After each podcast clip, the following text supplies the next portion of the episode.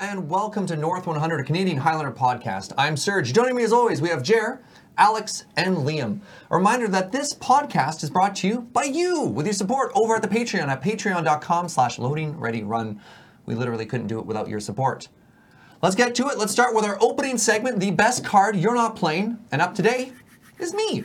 I want to talk about a little friend, the Ramanap Excavator, um, also known as Crucible with Legs. It is a 2 3 for two and a green. Uh, is it a turtle? What kind of creature No, type is it's a, it? it's, It's a a, s- naga. It's a naga, it's a snake friend. Snake friend. Yeah, and it has this wonderful line of text that says, "You may play lands from your graveyard." And it also has some uh, some fun little flavor text. This world was once so much more than the confines of an unpronounceable word. It's also a cleric. Hashtag cleric tribal. Doran clerics. Come on. Nak Naktamun. Knocked him. Ah, of course. so when this got spoiled, Mm-hmm. I think I made like a fire trail running to tell you about. it. maybe You're like, that, that was a, "Surge!" maybe that was a fever dream. It was like Yeah. I know someone who likes this card. Yeah. So, if you've played a lands deck before, um, which I have been known to to perhaps dabble in this archetype a little bit. Occasionally. Being a magic player in our local community who owns a tabernacle. Uh, the I guess the tabernacles. Uh, so Ramanab Excavator is is the creature-based version of Crucible of Worlds, a three-mana artifact that does the same thing. You may play land cards from your graveyard. Um, it being a creature has uh, uh, an upside and a downside. The upside is you can swing with it. The downside, it dies to wrath. Um, yes. The other upside is you can green sun zenith for it. Ooh, yeah. Well, why are you playing this card? It's much easier to tutor for in green. Um, you have all the creature tutors defined for it, which is fantastic. It gives you a second copy of Crucible in a deck that cares about that. Um, and in an interesting way, it lets you play a Crucible effect in a deck that normally wouldn't want to play Crucible. And that's where it's really powerful. So if you're sort of playing an incidental wasteland, or you want to get more value out of your fetch lands, or if you're playing something like Horizon Canopy and you want to recur that over and over and over, this card just gives you a ton of utility while occupying a fairly competitive spot in your deck, like three drops isn't up there. Uh, Jerry, you were playing like a, a three color mid range sort of lands deck, and you were playing it as well. Yeah, yeah, it's really good in that deck.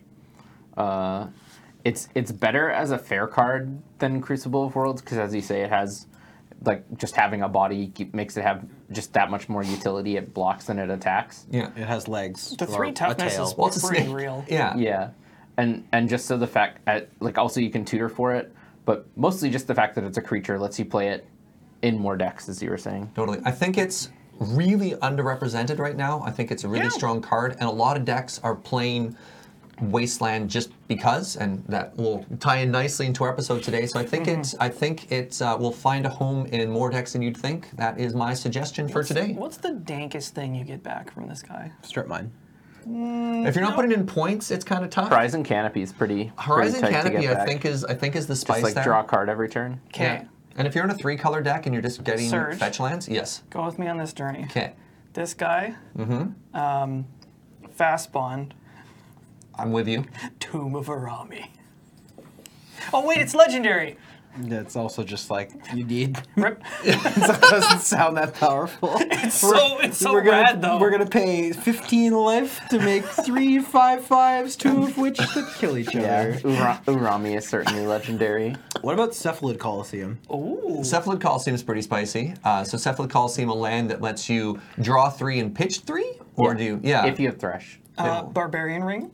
Barbarian Ring's pretty hot. Wait, Tomb of Urami also deals damage to you when you tap it. Oh yeah. Yes. So you can't even make two of these and have them kill each. You can No, only. no, no, it doesn't deal damage when you activate its like make demon ability. You have to add the black mana. It's Oh, I guess you're playing swap. Sorry. it's fine. All right, all right, all right. Yeah, so don't worry check about out check out our snake friend because it's awesome.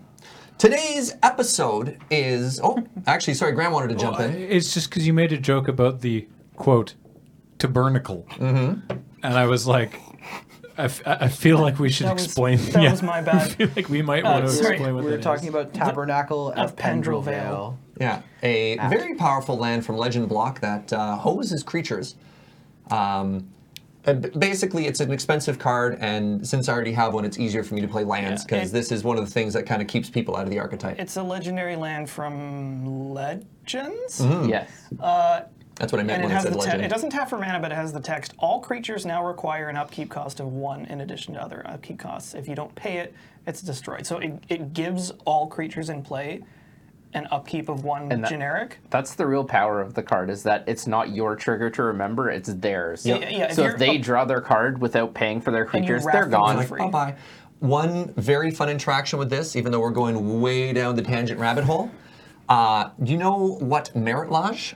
A little line of text on merit lodge. Indestructible. It says indestructible. Wait, this is a destroy effect? This is a destroy effects. Tabernacle doesn't say sacrifice, it says destroy. so if you're playing a land stack and you're playing Dark Depths and Thespian Stage, and you activate that sweet little interaction to remove all the counters from your Dark Depth, and you give birth to your avatar creature Merit Lodge, Merit Lodge is indestructible. You don't even have to pay for Tabernacle. You get Okay. to make a 2020 and just laugh as I they like have- pay one, and you're like, no. I have one last tangent for this thought line.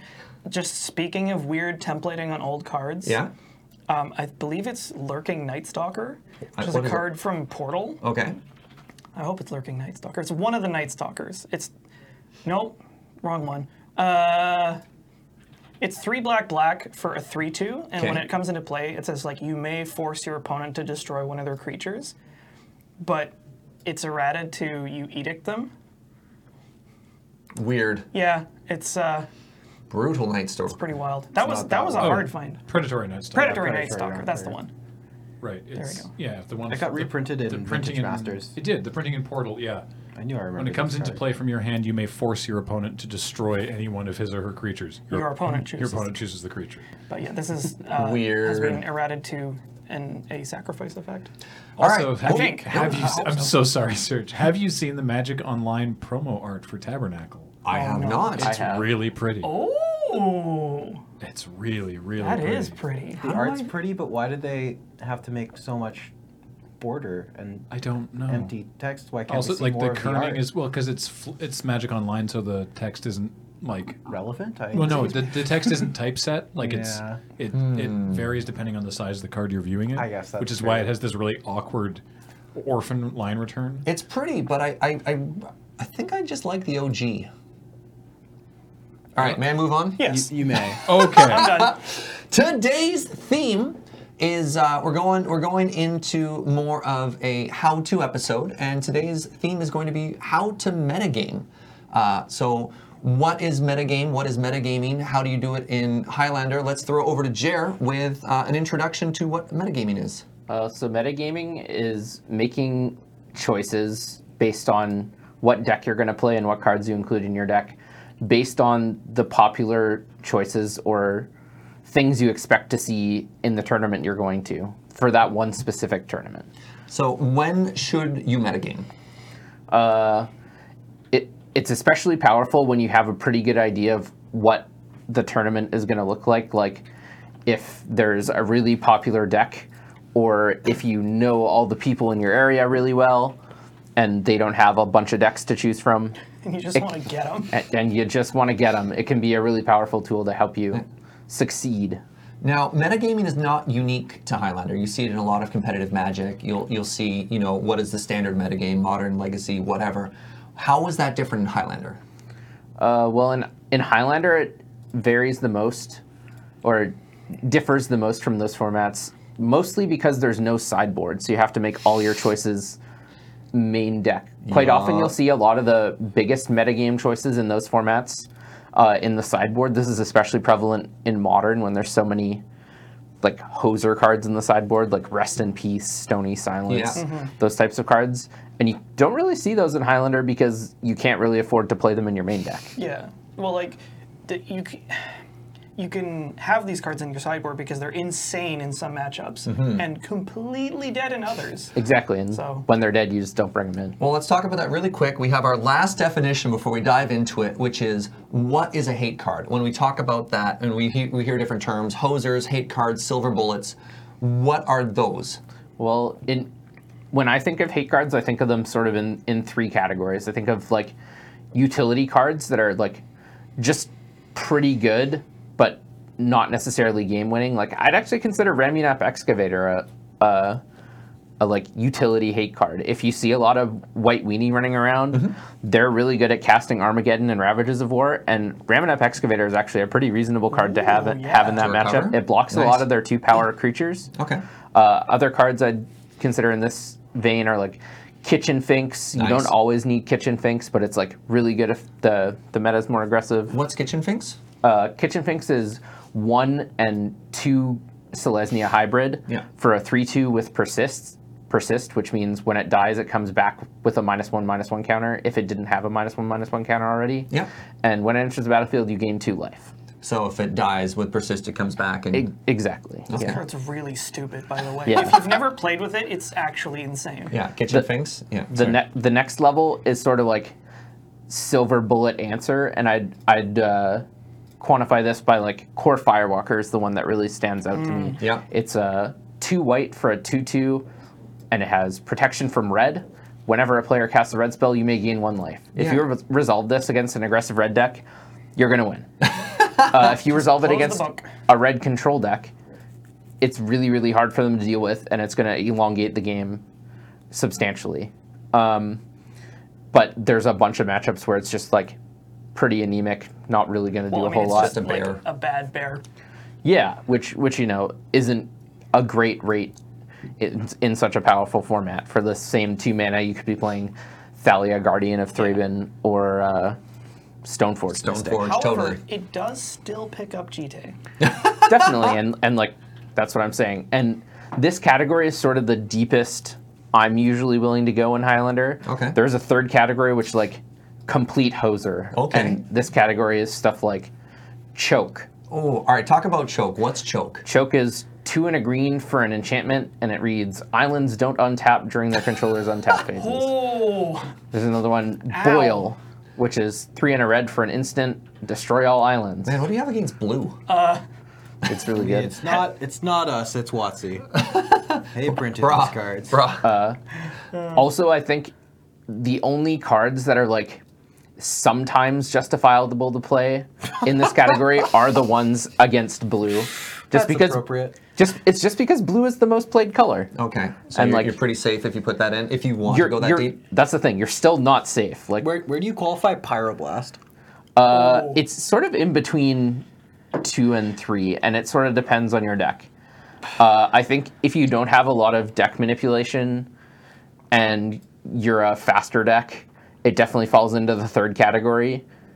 And at which point I'd just play something more devastating.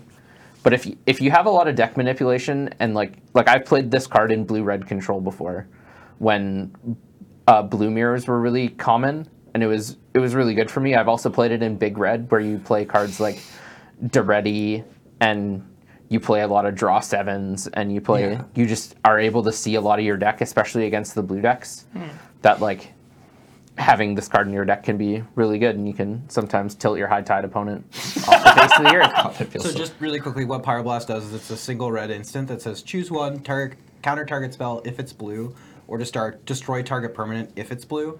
Um, so the other one other nice thing about this card is that you can just cast it, um, even if you don't have, even if you're not targeting a blue thing, you can still cast the spell. just Uh, get that storm count up. Yeah, it won't do anything, but you can get it out of your hand if you need to. So is that the difference between this and Red Elemental Black? Yeah. Correct, Destroy target permanent if, it's, blue. So you can just target it and cast it, and then it'll also be destroyed if it's blue. If not, Oh, Uh, it just okay, does so nothing. this one's better. Yeah, It is, It- and then REB. Well, they're better and worse. There's Yeah. two They're di- pluses and different. minuses, and then Red Elemental Bas- Blaster REB is destroy target blue permanent, counter target blue spell.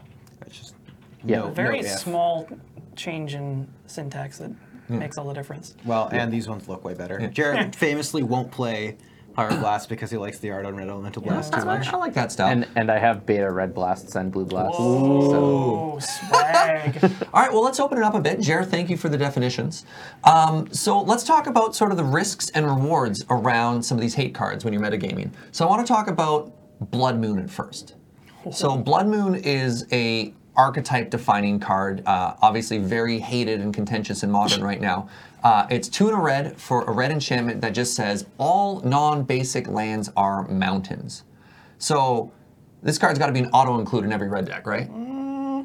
No, uh, it, it turns out not. So there's there's a risk reward to playing cards like Blood Moon. In a deck where you see a lot of cards, uh, like Blue Moon, for instance, which is Yeah. definitely the deck that we see this played the most in Highlander, uh, it's great. You you definitely do want to include Blood Moon because the reward for playing it is very high when it's good, and the risk in your deck is not that high because you can get rid of it when it's bad. You can brainstorm it away. You're often drawing enough cards; it's not that big a deal. But if you're playing something like Mono Red Goblins, Yeah. um, you don't see enough cards to be able to afford to draw Blood Moon in the bad matchups. Um, I think that Goblin still often plays Blood Moon, but this is the, an example of uh, a meta card that actually I think gets in and out of the deck depending on what the metagame looks I was like. gonna say I pretty routinely see Blood Moon in like all kinds of like mono red, like mono red aggressive decks, and sometimes even like red X, like occasionally red green. Although maybe they want to be playing Magus of the Moon and not Blood Moon. Yeah. So let's talk about Magus of the Moon. That's What's much that? more common. Yeah, so Magus of the Moon is, is two in a red for a 2 2. Uh, I think this one's not a cleric, unfortunately. human wizard. But it's a human wizard. It's a wizard. Yeah, that says non-basic lands are mountains, so it's the same text. Yeah. Um, so in the creature decks, uh, much like ramming up activator, Serge, you have inadvertently introduced our topic perfectly. Uh, like due to the fact that this creature has legs and is also probably performing in their own uh, David Bowie cover band. Look at that costume. um, Good art. it's sweet art. Uh, you know, he's got the mic gripping it. It- He's actually just howling like. "Woo!" Yeah, yeah. Um, the fact that this creature has legs is, or that this card has legs, means that the opportunity cost on playing it is much lower. Hmm. Whereas you play your Blood Moon or you have your Blood Moon in hand, it does not do anything. Like Alex said, this carries a Jite. Yeah. Yeah. Know, this can get brute force. This Yeah, can it's attack. like if you were to draw Blood Moon against like a mono white deck, it does absolutely nothing. It feels so bad. It's garbage. it's horrendous. I play a If lot. you- oh, go yeah, ahead. if you draw Magus of the Moon against the same deck, you're like, hey, I have a Grey Ogre. It at least blocks. and and it, it Magus of the Moon is much better in the matchups where it like sorta does something. Like in Mono White, they actually have a lot of utility lands. They're playing stuff like Horizon Canopy. They're playing Metavolt, Mishra's Factory. They're Caracas. playing You're just Caracas. They're playing Ancient Tomb, City of Traders now. I guess I, I, I meant more that you're not going to completely like blank their uh, Yeah, their that- land yeah. base like you would for like a That's three or certainly four color true. deck. And and that's why I think Magus is better in the mono red decks. They've actually started eschewing Blood Moon from their deck in entirely, uh, and even Magus gets in and out. yeah, like mono red Depending is on the less meta- likely to play these metagame. cards too because Hmm. it's so so efficient at what it does. So here's sort of a great introductory layer of, of a little bit of what metagaming can do.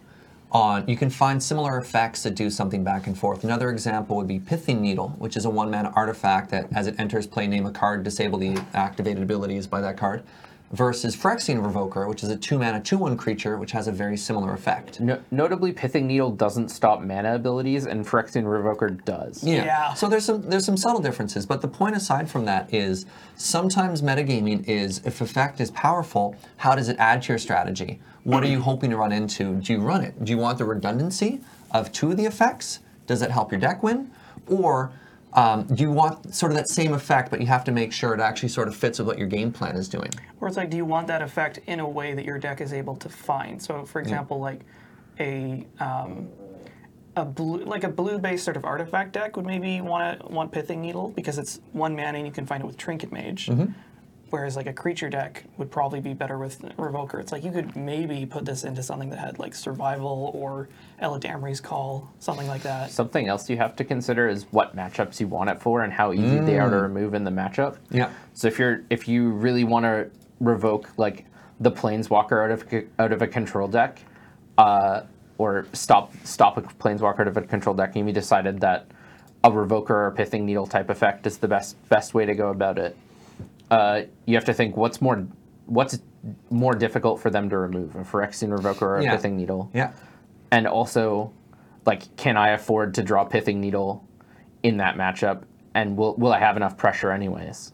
So it's, like, obviously- stuff to think about. So obviously the reward in a good sideboarding card is you now have an advantage in a matchup.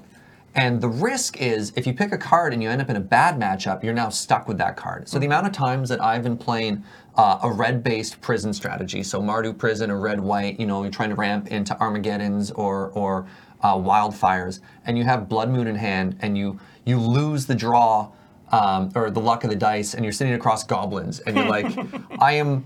My Armageddons are useless. They're always going to have a better board than I have. This Blood Moon is useless. I now, in my seven card hand, uh, I only have five cards.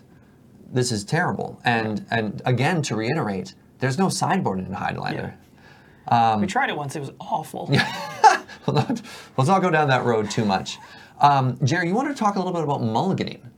Uh, yeah, so most people don't consider mulliganing when when it comes to metagaming, but a, a lot of people when they they look at their opening hand, they look in terms of their own game plan, which which makes a lot of sense. You Yeah. need How do you I need- win? Yeah, lands and spells. Does this hand enact the game plan that my deck wants to do?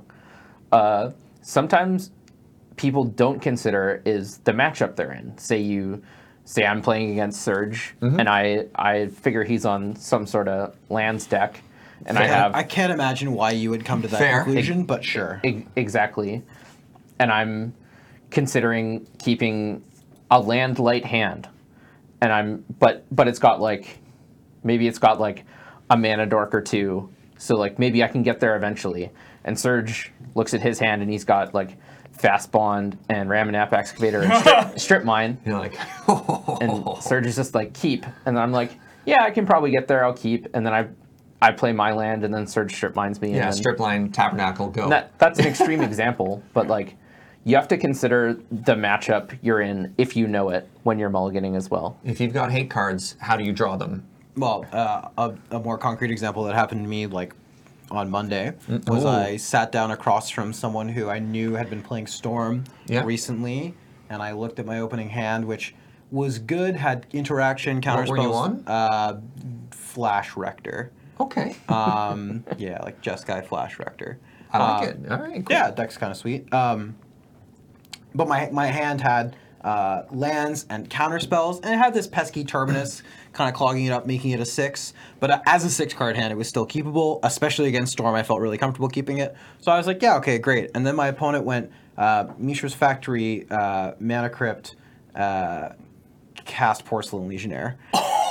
You thought they were on storm and they were on aggro. They were on mono no. white. Yeah. So uh, so I lost because I should have mulliganed that hand. A because it was too slow. B because it had one of my best cards that needs to be in my deck, Terminus, in its opening hand. Interesting. That's awkward. That's an aggressive start. Yeah, so it's just it's it's something you you definitely want to be aware of, and, and you're not always going to know. And, and when you don't know, it's totally fine to just mulligan on the basis of does this ade- does this deck or does this hand enact my deck's game plan. Yeah. But if you do know, it's it is worth it to uh, look for the cards that you've been willing to put in your deck for that matchup. Right, Yeah. you've made sacrifices, presumably cut stuff uh, to put those cards in your deck. You might as well have them in that matchup.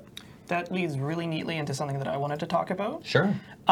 this actually came up in a discussion we were having on uh, the Facebook group about this. Like somebody was asking for like you know, what kind of dank outs can I play uh, to deal with Blightsteel Colossus? Can I? Yeah. Okay. Go on.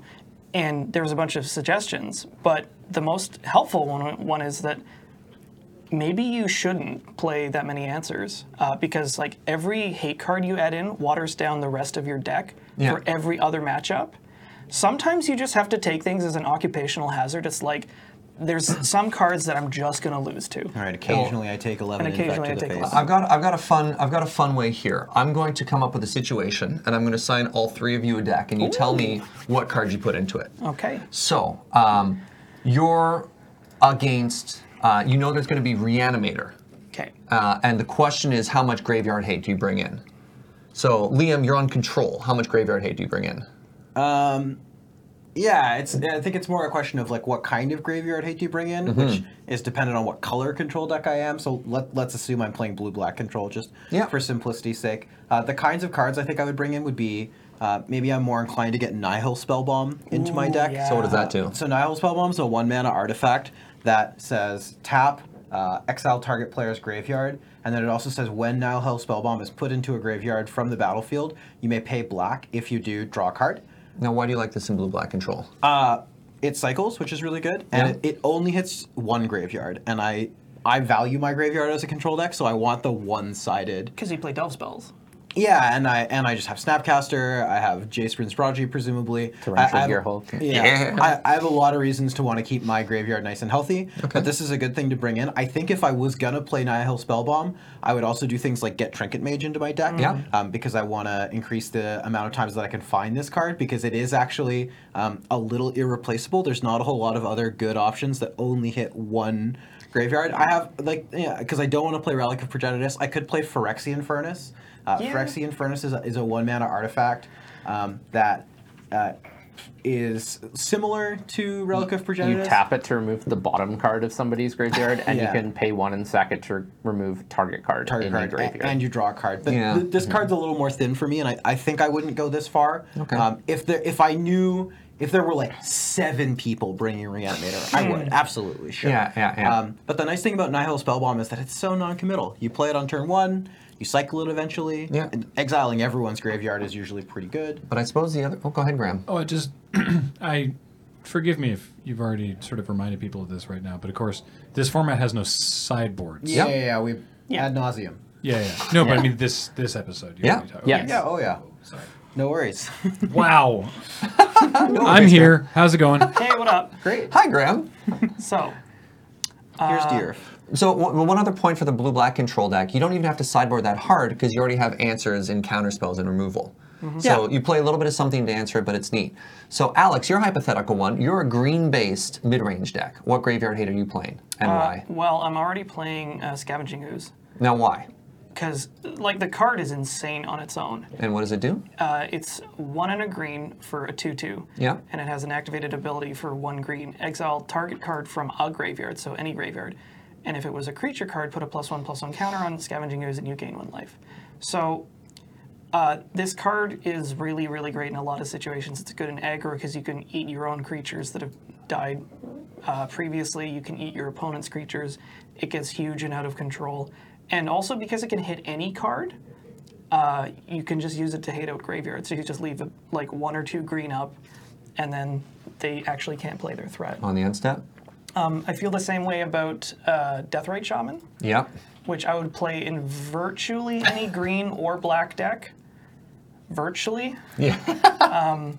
because having access to one or the other ability is good. This is the good old one mana Planeswalker. yup. It's one hybrid Golgari for a 1 2 elf shaman with three abilities. First one is tap, exile target land from a graveyard, add one mana of any color to your mana pool. For black and tap, exile target instant or sorcery card from a graveyard, each opponent loses two life. And for green and tap, exile target creature card from a graveyard, you gain two life. So obviously like the nut. Yeah, so you have three hate abilities. well, three abilities that are just good Yeah. and incidentally also hate out your opponent. yeah. Uh, now, if you're playing black, would you play Bajuka Bog, which is a land that taps for black, enters the battlefield tapped, and when it enters the battlefield, exile target player's graveyard? If I was in like so if you're in green black, like black mold? I don't think so, because like if you're aggro, tap lands suck. so even though the effect is good, The effect is very good, but this slows me down. What about loaming shaman? I have no idea what that guy does. It's a three mana three two for two and a green that says target player shuffles their graveyard into their deck. I think Loaming it's Shaman? any number of cards from target Huh. players. yeah, graveyard. that might be right. this is a creature or a spell? a creature. It's a three mana three two. Three mana, three two. interesting. There is a really interesting card that, if we're talking about green black, that Nelly used to play in mono black. Yeah. Mm. Oh, what was it? It- Weathered Wretch. no, it's black X instant exile X cards from your opponent's graveyard. Uh, they lose that much life, and you gain that much life. Oh yeah. What Hmm. card is that? It's from like Eldrazi block. I'm sure we're going to the get name is all completely- kinds of names screamed at us in the comments. But it's really good Is because it plunge into darkness? no, it's No, that's the one that like tutors and stuff. or but kills you. it's it's great because you can just use it as like this fireball yep. against virtually any deck, and also it incidentally hates out Um, people. What what about a card like Death Gorge Scavenger? Quite recent. oh yeah, that guy, I like that guy. Yeah. So Death Guard Scavenger is that a card's uh, really good. three two for two and a green. Oh, and all these all these three power creatures Yeah. today. Anyways, whenever it enters the battlefield or attacks, you may exile target card in a graveyard. If a creature card is exiled this way, you gain two life. If a non-creature card is exiled this way, it gets plus one This plus card one until end of is turn. great because it has an effect immediately, and then on subsequent turns. Are you thinking of Suffer the Past? That's the one. Ooh, suffer the past. from Instant Rise of spell. Eldrazi. Yeah, this, I think this card's sweet. I haven't played it in ages, but I like it. Card's neat. So last question, we're gonna throw Jer one. So Jer, you're going up against Reanimator. You're on burn. How much graveyard hate are you bringing? None. Why? Burn is a deck, as Liam mentioned before, that y- you you really don't want to elongate the game. You're looking for to win the game with your first eleven or twelve cards that you see. So by turn four or five, and if one of those cards like already, if you draw too many lands, then that that point you've probably lost. Uh, especially against Reanimator, they have so many good ways to just win the game on the spot. If they get Iona into play, you lose. If you get Imperial Archangel into play, you lose. If they get a big Lifelinker into play, you probably can't win. I'm noticing a theme. Sphinx of the Steel Wind. um, Yeah, that, that So- that's just game over. So it's already a rough matchup, and you just have to try to be as fast as possible. Diluting your strategy, trying to disrupt them, just isn't Yeah. isn't I mean, worthwhile. Your your your board choices are more lightning bolts. I like that. that Gotta that's- go fast. That's an important point, though, is that sometimes the correct meta move is not to make any changes at all, is to really refine your strategy to just win before your opponent gets to execute. Yeah, sometimes you just have to be on the hope I don't play this person plan. That's that's sometimes is correct. Yeah. Like sometimes it feels I mean- like you wanna you wanna change stuff up, but Yeah, you could potentially cut even like the incidental hate cards to add more speed to your deck. Like I'm talking stuff like um, uh, Ferocidon or uh, um, Harsh Mentor. But- you probably don't need to cut those guys, but it's Ferocidon is really good in that matchup because one of the ways they beat you is by getting a huge lifelinker into play. So sometimes saying right. the text I forgot, players I can't gain forgot life the No rest gain of the life. text. lets lets you win. It has menace too. This card is so dumb. Why Rampaging does it have Frost God menace? is so Uh, good. Another three drop. At least it doesn't draw. I was I was gonna say some mi- like I might change up some cards. Like if I'm not playing Skullcrack and Flames of the Blood Hand, maybe I'm playing those now. Skullcrack is one in a red, deals three damage to an opponent. Uh, damage can't be prevented. Players can't gain life. And Flames of the Blood Hand is virtually the same thing, except it's three mana for four damage. It's interesting you mentioned those cards because uh, at one point I had a, I think it was um, Gruul Aggro, and I had a suite of anti life gain cards and a suite of anti artifact cards that I would sort of like move in and out. Depending on what you think was going to Just happen. like, Yeah. you know, cut my flames, cut this, like add uh, destructive revelry and like uh, smash to smithereens, stuff Yeah. like that. And that that's a great example of, of how you can metagame. I, I have a I have a extension question for you, Jared. What if you knew you were playing Reanimator all four matches playing Burn? If I knew I was playing Reanimator all four matches, Drop. Well, you were like super insistent on plain burn. That was your jam. Oh, Then- I, I was actually gonna say that you're allowed to audible if you want, basically. Okay. Oh yeah, yeah. I, I would want to change decks. All I right. would. I would. If I still had to play an aggro deck, I would play White Weenie, and the reason I would do that is because you have more relevant disruption in the forms of creatures. Like Thalia is really good. Both Thalias are really good, actually. Mm-hmm. Uh, Imposing Sovereign, Kinjali's Sunwing are really good. So when they bring in their big creature, you just have a way kind of around it. Yeah. Then Yeah, just E-, even, tap. even mind sensor. Containment Priest is like the Stone unbeatable. stone cold nuts in that matchup. Yeah. Imposing Sovereign's really annoying against And- like the sneak attack And, effects. and you also have Caracas, which is the best utility land in the matchup. like Carcass is so, so nuts. like it doesn't hit everything, but so many of the the targets are legendary. So being able to just tap a land to send their send their two cards worth of eight mana spell back to their hand that they're never casting is is real great. Well, that brings up a uh, an excellent segue into our next segment. We've talked a lot about how you tweak um, a, a deck that you want to play against a certain matchup, and there's an important part of metagaming, which is bringing a completely different deck of trying to read what the tournament is going to be and bringing the deck that you think beats it. And a lot of the speculation that we had for the uh, Canadian Top Eight Final was what decks do we think people are going to bring? Yep. Um, there's some people that you know are always going to be on a thing, or there's some decks you always expect to be in the room. Yeah. So is your matchup tweaking your own deck, or is it bringing a completely different deck? This is also an option that may or may not be an open avenue to you, to you depending on what your collection is like. Because people like us who've been collecting for ages and can build more or less anything we want have the option to play a completely different deck. But it's, it may not be something that you're able to do if you're focusing really, really hard on just one deck. Yeah, and I mean, one thing you can do, even if you are focusing really hard on one deck, is you don't have to build like a totally different deck, but you can pivot the game plan of your deck like somewhat considerably and still keep like 60% but change out like 40 cards right what we were talking about before is like yeah you know alex is going to slide out three cards for three cards or yeah i'm going to make five cards of a change but but sometimes i mean if you're doing it on a budget but you really can't win that matchup. Sometimes it is 40 cards out, 40 cards in. You go from being an aggressive deck to a mid-range deck, or from a mid-range deck to an aggressive deck. Um, that's that's sometimes going to be necessary. Speed up or slow down. Yeah.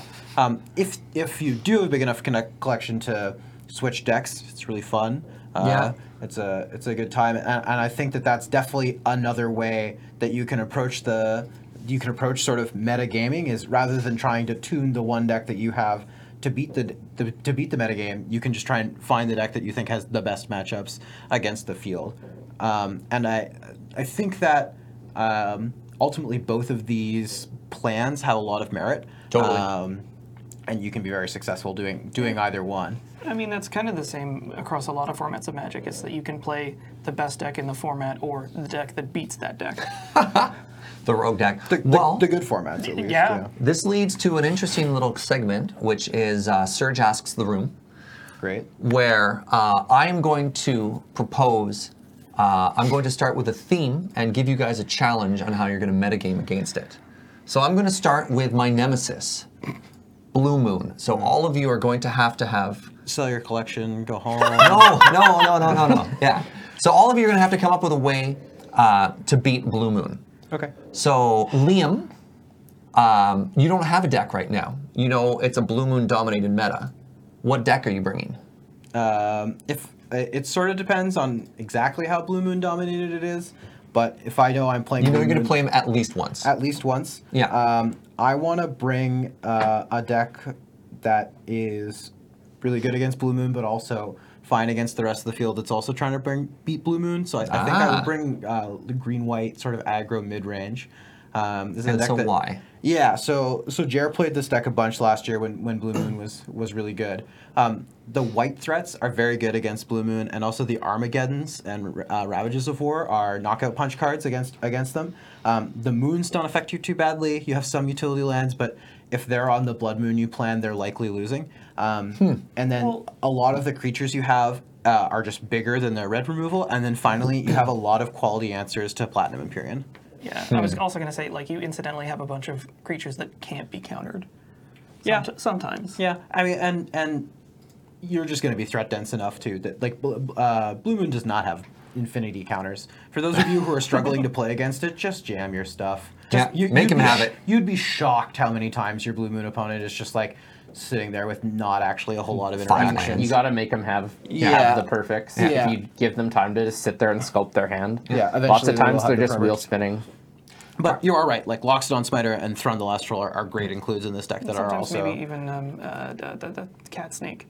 Cat Snake, Prowling Sarpapard. Yeah. Yes. Serpapod. Serpapard. That one's a little worse, especially when compared with Smiter and Thrun, just because the three toughness makes it way easier for them to Mm. Yeah. deal with the red removal. What what can also happen with the green white deck, and, and part of the reason why you don't need to care about counters that much, is that oftentimes you end up sort of out ahead of the blue moon deck, and they're forced to uh, kill your stuff. And when they're killing your stuff, they're tapping out a bunch of their removal sorcery speed, and so you just are constantly going to find windows to revolve more little and bit ahead more of and them. more stuff. All right, Alex, you're on your latest Aristocrats brew. so you're three, maybe even four colors, and you know you're going to be placing. You're, you're going to you're going to be playing Blood Moon. How do you beat it? I don't. Okay. Um, I think that, like, are you talking about, like, specifically the card Blood Moon? Oh, sorry, Blue Moon. You're against the Blue Okay, Moon because I was deck, gonna say yeah. if, if you mean the card Blue Moon, I just lose to it. Yeah, Blood Moon, It- yeah. Like uh, Blood Moon back to basics. Uh, it is an occupational hazard for a four color deck, and there's nothing that I really can or would even want to do for it. ah, It's now like- why's that? Well, I could start adding in basics, and then it's harder to cast all my stuff The mana in that deck's so hard it's as very it is. difficult. Like you're, you have to play all the good duels, all the like fetches, um, a bunch of rainbow lands, and it's just like it's not worth it to start jamming in basics to try and play around Blood Moon. Um, it's just something that you lose to. But for the rest of it, um, I'm trying to think. I feel like I probably have some outs to Platinum Empyrean that I can play because I have the deck's kind of toolkitty. Uh, so because I play both um, recruiters, so you can get stuff. What? You said Tool, Tool Kitty, Kitty. and I imagined a, a kitten that was really into Tool. And like, I haven't slept much. All right, that's Since yesterday That's and- pretty weird. Yeah. that's a good visual. Just like little kitten headbanging, you Yeah. know. Just I'm here like, with you. Yeah, I'm, Just vibing out. Now that's what I'm thinking about. All right. all right. Um, I was thinking about like um, uh, what's that human? It's a two-two, and it's it shatters when it comes into play. Manic Vandal, Yeah, Manic Manic Vandal, three mana, two two. Yeah, you can play stuff like that. Palace Jailer. Pal- uh, Palace Oh, Jailer, yeah. which I have main board anyway, yeah.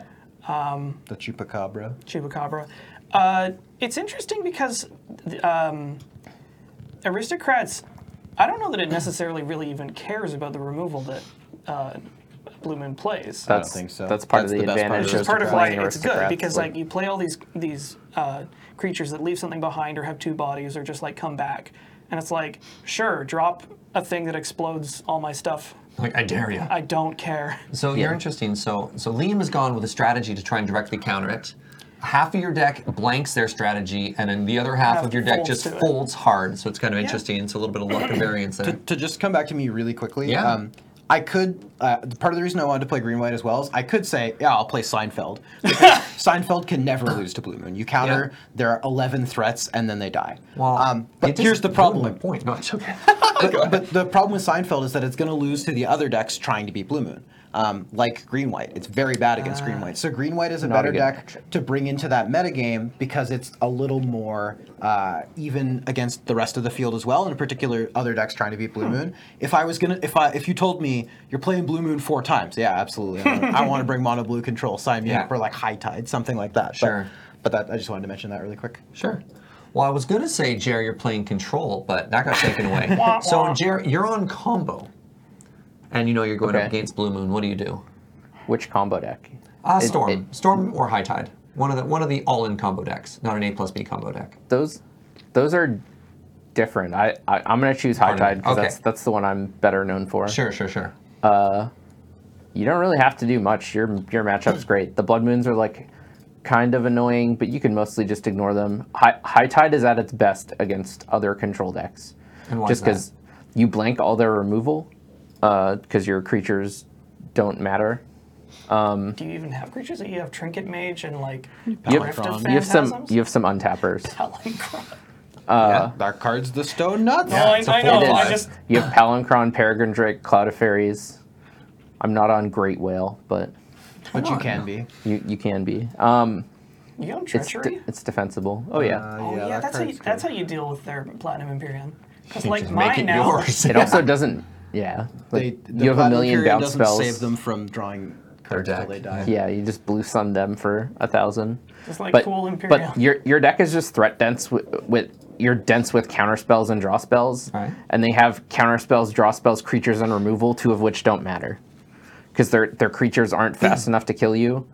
Say- I'm grouping planeswalkers in with creatures like their threats just aren't fast enough to kill you. Like if if Inferno Titan is beating a high tide player, they either they either messed up or like they were Jer? just never winning the game. Have you have you killed them on High Tide with Inferno Titan? Oh, other way around. Oh, sorry. Yeah. Oh, wow, there that was- was, there- story's been told there was a on this there was a podcast. pyroblast involved. that was some shit. Literally on this podcast. and Wow. so the circle of I was life just is thinking of, like, complete. Yeah, hypothetical situations where the high tide player loses an unwinnable Yeah, game. like I what get a it, I what get a it. joke. No. Just like that person. I was, should that was probably actually quit. fully unintentional. unintentional shade being thrown. Excuse me while Oh. I slide out of my chair. Oh, Yeah. uh, goodbye. Into the sea. But li- but like high, high tide is just like designed to beat the sl- the slow control decks. If you knew you were playing against a lot of blue moon, like three or four, three or four times a night, would you consider like putting a, a few more anti-blue cards in your deck? Uh, yeah, like I'd probably put Flusterstorm in the deck. That's a card that's been in and out of my versions, which is a really good defensive counterspell, especially with the draw sevens, which can be li- like liabilities against the blue decks, giving them a Oh, fresh yeah. seven. And also, when you high tide, it's symmetrical, so oftentimes they get Mm. Yeah. a lot of mana. E- exactly. so here's an interesting question. Um, what is your counterspell suite on Blue Moon versus you know more control versus less control? Do you change them much? In in high tide, Yeah. uh, if it's really blue heavy, yeah, it will change. You'll you'll cut some of the answers for creatures for more for more counter spells. Like uh, you'll you'll always play engulf the shore. That's the best answer to creatures. High tide has. No, I don't actually know that card. So what, It's- what is it? it's- called? this Fish card on? was such a Thr- gift. three and a blue for an instant. Return all creatures to their owner's hands with less toughness than the number of islands you control. Yeah, this card's really good. We don't don't have Uh, high to play tide- Whelming Whelming Wave anymore. High tide is Wow. want to play lots of islands. Yeah, makes sense. Holy Um, crap. Go So to it's just it- sleep. it's just return creatures with toughness less than the number of lands you control. Dude, check out that flavor text. The tide has begun to ignore the moon. There's a Oh my god! There's a thing All right, that- you have There's a to play thing. this in your deck. Uh, blue High Tide versus Blue Moon, 'cause- for that flavor text. there you- yeah. okay, sold. It's, it's Amazing. not It good It in the might not be matchup. very good, but the flavor text. No, it's maybe so your good. opponent will concede. You can be like, "Can we switch to a flavor game?" Then they'll call a judge. you- then you'll get a game loss. I- All right, this, this plan is less good. You're gonna have eight islands, and you're gonna do this to their Empyrean. You just E have nine. better answers, All right. So now less I'm, than or equal. I'm going to turn this question around because obviously I'm always hating on, on Blue Moon because it preys on me. I take it personal. That, that, that deck is. It just poops in your cereal. All right, Serge, you're playing Abzan mid-range lands against Blue Moon. Okay. You're going to be playing against at least two Blue Moon players tonight. Okay. How, how are you changing your deck up? I'm playing Choke. They're going to take my lands away. I'm going to take their lands away. Serge just wants to fight fire with fire. Yeah, Well, yeah, yeah. or They invocation to choke? they did. Yeah, it's actually kind of cool What the looking. hell? Oh, it turned into blood. That's correct. Yeah. Because yeah, that's the blood moon from the, the, the blue moon player and all their things going away. Um, so the the rivers ran red with blood briefly. so in this Abzan list, um, some of the answers I'm playing, I'm not diluting the strategy all that much, but I'm probably trying to mulligan to my answers more specifically. Uh, I'm probably going to lean on my crop rotation to try and get effects like uh, Bajuka Bog, because I know they, they really want to use Delve spells to try and generate card advantage. So I'm going to try and hold that up to try and get a chance to get in there.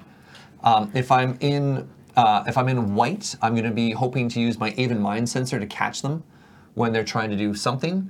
And with green, I'm going to really hope to lean on my disenchant effects. Um, I might even be playing Nature's Claim.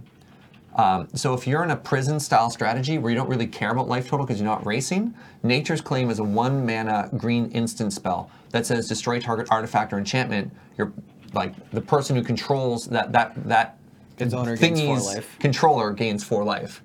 Uh, and you'll see this in Infect sometimes, but this is a great card if there's something that's hosing your strategy and you have to get out of the way and you don't care because you'll get there eventually. Or How do you feel about Crosan Grip? I used to play Crosan Grip. So Crosan Grip is a three mana instant spell for two and a green that says destroy target artifact or enchantment, but it has split second, which means they can't cast spells or activate abilities in response. so it just Un- happens. uncounterable. Yeah, so uh, Triggered abilities still happen. Yeah, I want to say as as a judge, I, I don't want to say that you can't take any response to this because that's not true. And a lot of the calls I get are often people trying to tell their opponent that they can't respond to it, and that's not correct. I have countered this spell. Exactly. Wait, what? Because if you have um, um, what's- Counterbalance. counterbalance in play. So counterbalance is a blue blue enchantment that says whenever your opponent casts a spell, reveal the top card of your library. uh, Look at the converted mana cost of that card. If it matches the converted mana cost of the spell in the stack, counter it. Those How- Wily Miracles players always leaving their threes on top. Absolutely. Against the Council's lands player Judgment's with got their, a bunch of these ones. Wow. with their Yeah. Crosan Grip. Uh, secondly, I had a judge call at a tournament once where somebody was playing.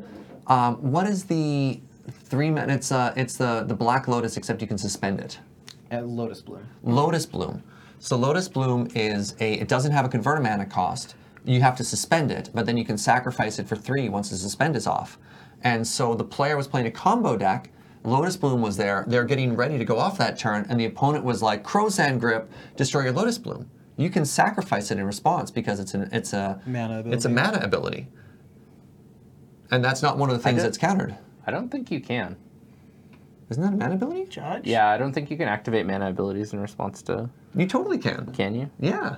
Yeah, because again, split second The is remi- just can't the- spell spells or activate Oh, abilities. Art that- Oh, Mana. The reminder yeah. text There on you go. split second, yeah. As long as the spells on the stack, players can't cast spells or activate Touche. abilities. So that aren't that's the mana thing. Like abilities. split second actually invites a lot of room for counterplay. Yeah.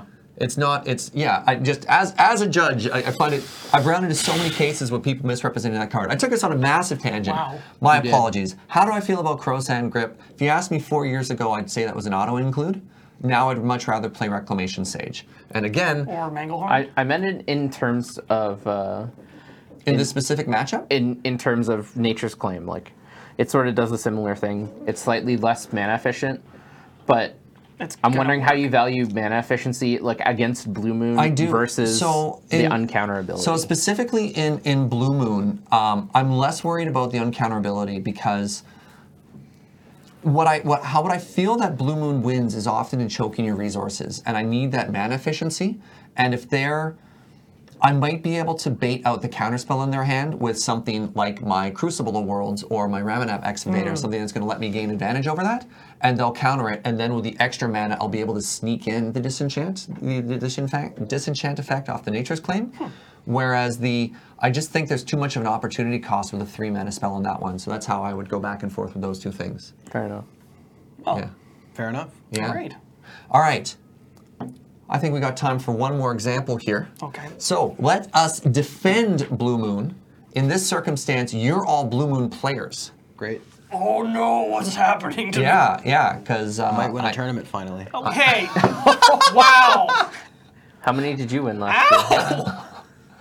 I said I might win a tournament finally. Yeah, yeah. I thought you Oh, I said thought you were no, daggering Alex. No, no, no, Dude, no, I thought no, you just no. roasted me on no, the podcast. No, no, no. I was roasting myself. Uh, Okay. Oh, Okay. I I'll- I'll also take back won my zero needle then. tournaments last year. yeah. God. Team Team Zero here. Yeah, Jer won more single-handedly was than like, all of us combined. Did I poop All right. in your cereal? We'll find out. All right. I haven't eaten Liam, my cereal yet. you are playing Blue Moon, and you know you're coming up against an aggro-heavy meta. Yeah. What do you do? Blue Moon's already reasonably set, well set up. It sort of depends on what kind of aggro. So if it's a lot of mono red, um, I'm potentially switching up my points a little bit. Maybe Oh, okay. maybe looking to include more ways to find um, Madcap Experiment as quickly as possible. Uh, Okay. Mystical. Well, so I might I might lean towards not playing Ancestral Recall and instead playing the the spread that we saw uh, Stefan play at the the Highlander Championships, What which was um, I drew. uh, So it was Dig Through Time, Treasure Cruise, Personal Tutor, Mystical Tutor, Merchant Scroll, Mana Drain, True Name Nemesis. Is that nine? Eight. That's eight. Crap. Uh, it's mystical too? Gifts are given. Gifts Oh, are given wow. was the ninth and tenth. So it's a bunch of small points. It's way better at finding Madcap Experiment. Okay. So uh, if I know I'm playing against especially a lot of mono red, I want Madcap on turn four every game.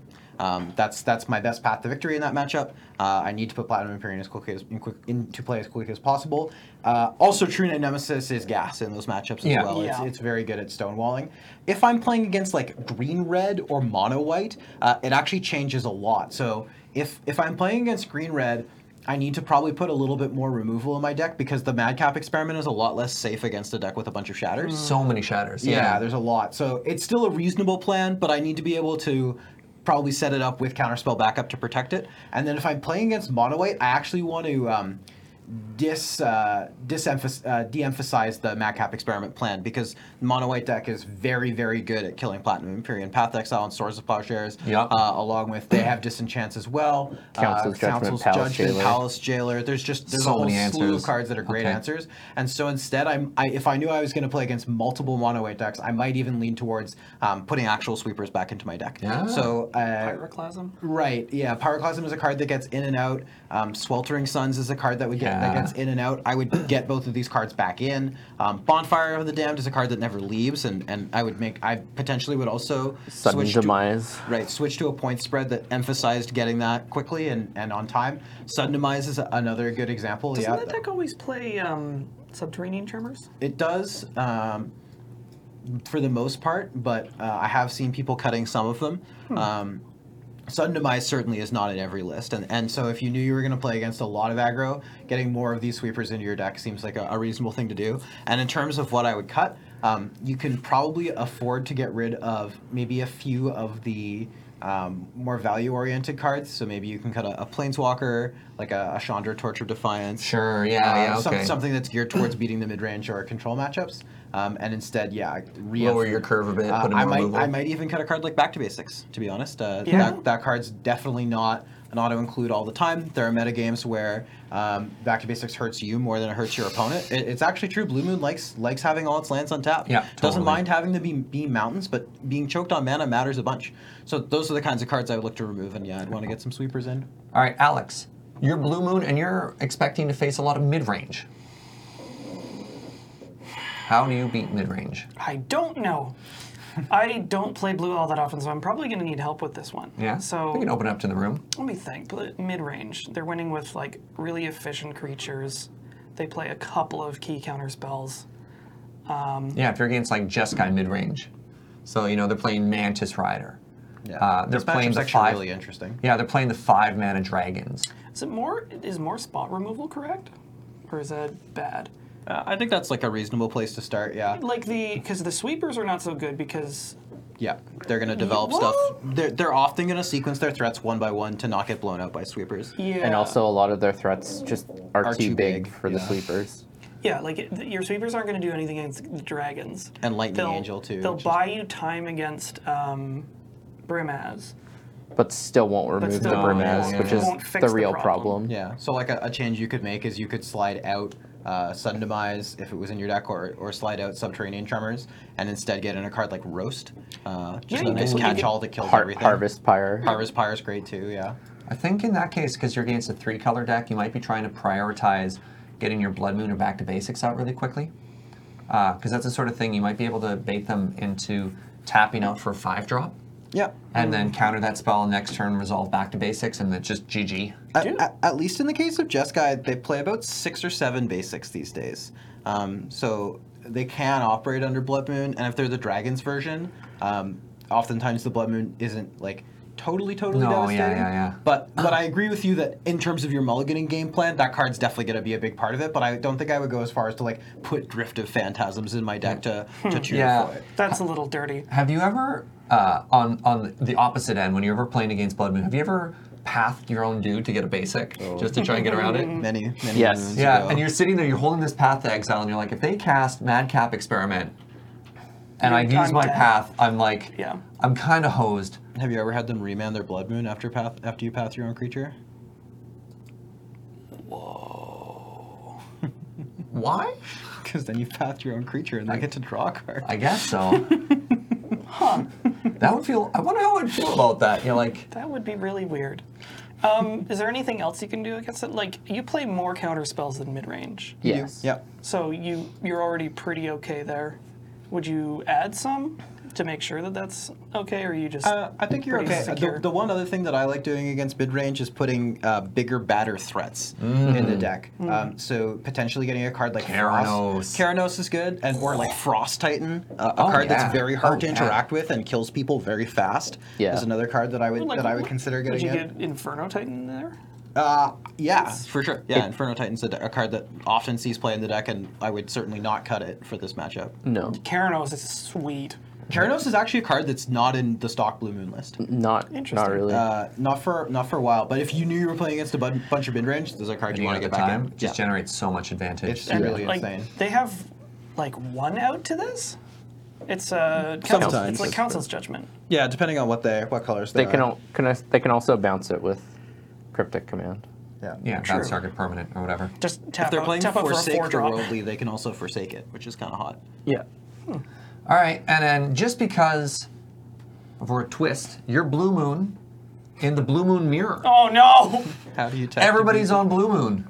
Everybody's on Blue Moon. Uh, so you cut all the moons from your deck. and then you just become blue red control. Yeah, okay. That this is often what I do, is, Yeah. except I take out all the red cards and put in white cards. uh, Transformative. That, that's one of the, the ways I beat Blue Moon is with blue white control. So, but for for the sake of argument, I'll, I'll No, no, no, stay I like blue that. red. Uh, We have the idea. Bring a different deck. Yeah, You're like, it's, if it's you're- like you have the same core blue cards, but Yeah. instead you just have white cards, which are better against the aggro decks and better in the mirror. Because like Blue Moon is never going to have enough burn to burn out another blue deck. That's Okay. just not how they're built. And they're playing if they're adding more more red cards, their cards like roast and harvest pyre that don't go don't go upstairs. Yeah. So they have like maybe twelve points of burn in their deck, Mm-hmm. not counting Bonfire of the Damned. You clearly haven't played against my Price of Progress Blue Moon build yet. I, I have not. That seems bold and ambitious. Price and- Snapcaster That's- Price. many people I- have described me as I- bold and ambitious. I Garen, applaud glad your you've joined the efforts. club. I I- noticed you've mentioned um, uh, Harvest Pyre a couple times. I'm actually surprised to hear that because I don't think I've ever seen that card cast in Highlander. Let's talk about what's Harvest Pyre. Uh, so Harvest Pyre is a instant for one and a red as an additional cost to cast Harvest Pyre. Exile X cards from your graveyard. Harvest Pyre deals X damage to target creature. So one of the problems with playing just blue red Mm-hmm. is you're stuck with red removal, Boy, which does red removal suck. not it's very efficient.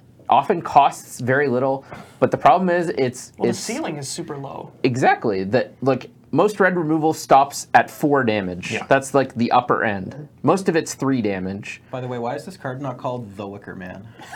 So That's what another card. Not the bees. what happens when your opponent plays an X four or God forbid an X five? You can't. Yeah. You, you Five can't toughness beat creature. five toughness. Exactly. You use then three cards. That, Scoop that 'em number up. is stone unbeatable. Uh, I think uh, you meant the ceiling is high. no, no, no. The ceiling is low because it bumps What? into it. What ceiling? The, the, ceiling, damage. on the ceiling of Think about damage. the number of damage. So say say like it's it's a scale Yeah. and and the Y or the it's a ceiling graph. is the highest theoretical. yes, and it's Yeah, low. It it's- doesn't. The all- all ceiling your- is low, so your- it only goes so high. Here's here's where you want to be. And this, does is five, yeah. as opposed to. I thought you meant the ceiling on this card was low, and I'm no, like, the no, no, no, ceiling no, on no. this card is No, the low. ceiling on this that's, card is insane. That's why you play this Theoretically card because it 99. because it blows Well, through you the could put it ceiling. below it. Yeah. Okay, you can appreciate my confusion. There we go. Yeah, yeah. Yeah. So you sacked all your lands. You put your whole deck in there. Now you can 99. Yeah, so the reason you play Harvest Pyre is as an out to big creatures, Yep. which, Like Platinum Imperium. Mm-hmm. yeah, sure, if they resolve Madcap in the mirror, it can be tough to beat. I really want to play this with Boros Reckoner now. I want to play Shiv and Meteor. That's one. That's my out. I made a deck like that once and it was real bad, All right. but it was so sweet. All right. So let's let's wrap it up here. Uh, any closing remarks on on how to metagame? So we talked about reading the room, trying to understand what to bring, how to change your own deck. Oh, even before that, we defined what metagaming was, different types of hate cards, what to bring, not to dilute your strategy, bring a different deck. I, like we covered a lot here. Any, Yeah. any closing remarks? Yeah, be involved with your community. Just like No, no. what You know they're- what people are keep, playing. it's keep your valuable. finger on the pulse. Like you know, look at what deck lists are getting played. You know, Yeah. have a look at them, see what cards are they they have in there. Hard to metagame if you don't know the metagame. Yeah, that, that's actually the, the key thing is like, in order to metagame, you need to know what the metagame you're metagaming for is. Meta, meta, meta. Meta, meta, meta, meta. Love it. Uh, I just had one other thing to say Yeah. actually. Um, just on the on the, the last note there where we were talking about mirror matches. Um, mirror matches are the hardest ones to metaphor a lot of the time because at the end of the day you're you're often still playing sort of like 90 cards the same. And so um, Jared's approach of don't play the mirror match is actually oftentimes a better one. Like if you're getting frustrated with uh, losing to to the mirror, um, rather than trying to tech your deck to beat the mirror, it, it is oftentimes better to switch to a different deck. Um, and again, that doesn't that doesn't necessarily mean you know full new hundred cards, but Sure. like like Jer said, you you can pivot forty cards, cut all the moons from your deck, and become blue red control or blue red tempo or something else. Um, so if you're getting frustrated playing the mirror. Um, Oftentimes, teching for the mirror is pretty challenging, and just switching to a deck that's better against that deck is better. Cool. Better, better, better. All right, let us go Much to more our better. closing segment, Powerful Magic. And up today, we have Liam. Liam, tell me a story of, of magic power. All right, this uh, this story is pretty good. I've, I've had a bunch of powerful magic story recent, stories recently, but this is the oldest one in the old Okay. the old archive, the vault as I like to call it. Uh, that's my my brain, by the way, in case anyone was confused.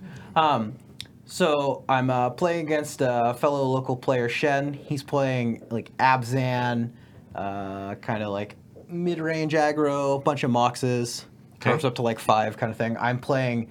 Uh, Grixis Splinter Twin. I really like Hot. Splinter Twinning Yeah, okay. people like Yeah, a okay. lot. And it's game three. We've had two like pretty interesting games so far, and now it's game three. I won the last game. It's one one.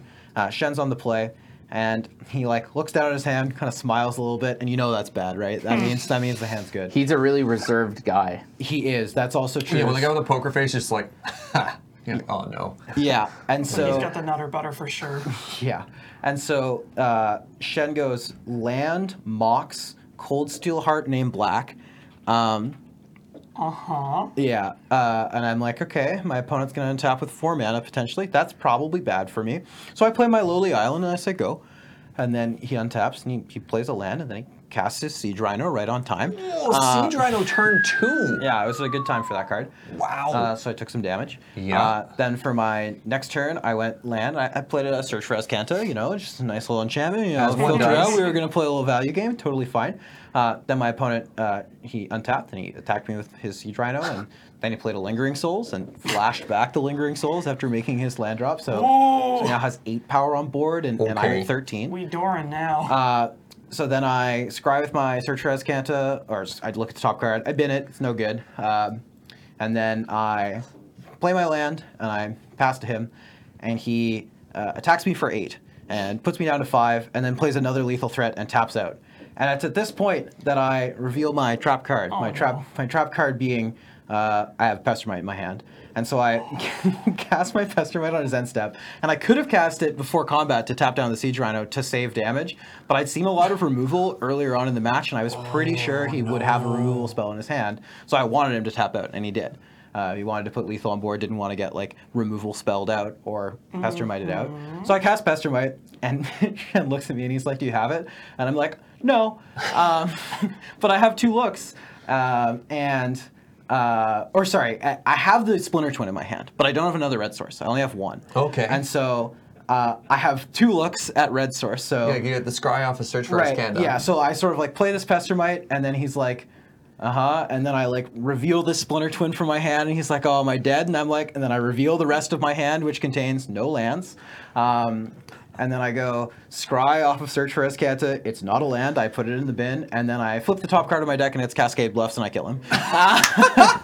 so got to got to Wow. weasel my way out of that game that I had no business Wow. winning. That's awesome. yeah, make him have it.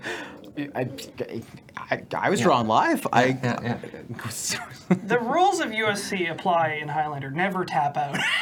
I, I would. I'm- I'm yeah, kidding. yeah. I- yeah. Protect yourself. That's a different. That's a different episode. When's All the right. tap out? Well, that is our episode for the day. Thank you so much. Hopefully, uh, everyone watching enjoyed learning about metagaming or how to metagame. Uh, I know we enjoyed talking about it. We did. Uh, a reminder that this podcast is brought to you by you with your support over at the patreon.com slash loaning ready run. Thank you so much for your support. We couldn't do it without you. And from us to you, uh, thank you and goodbye. We'll see you next time.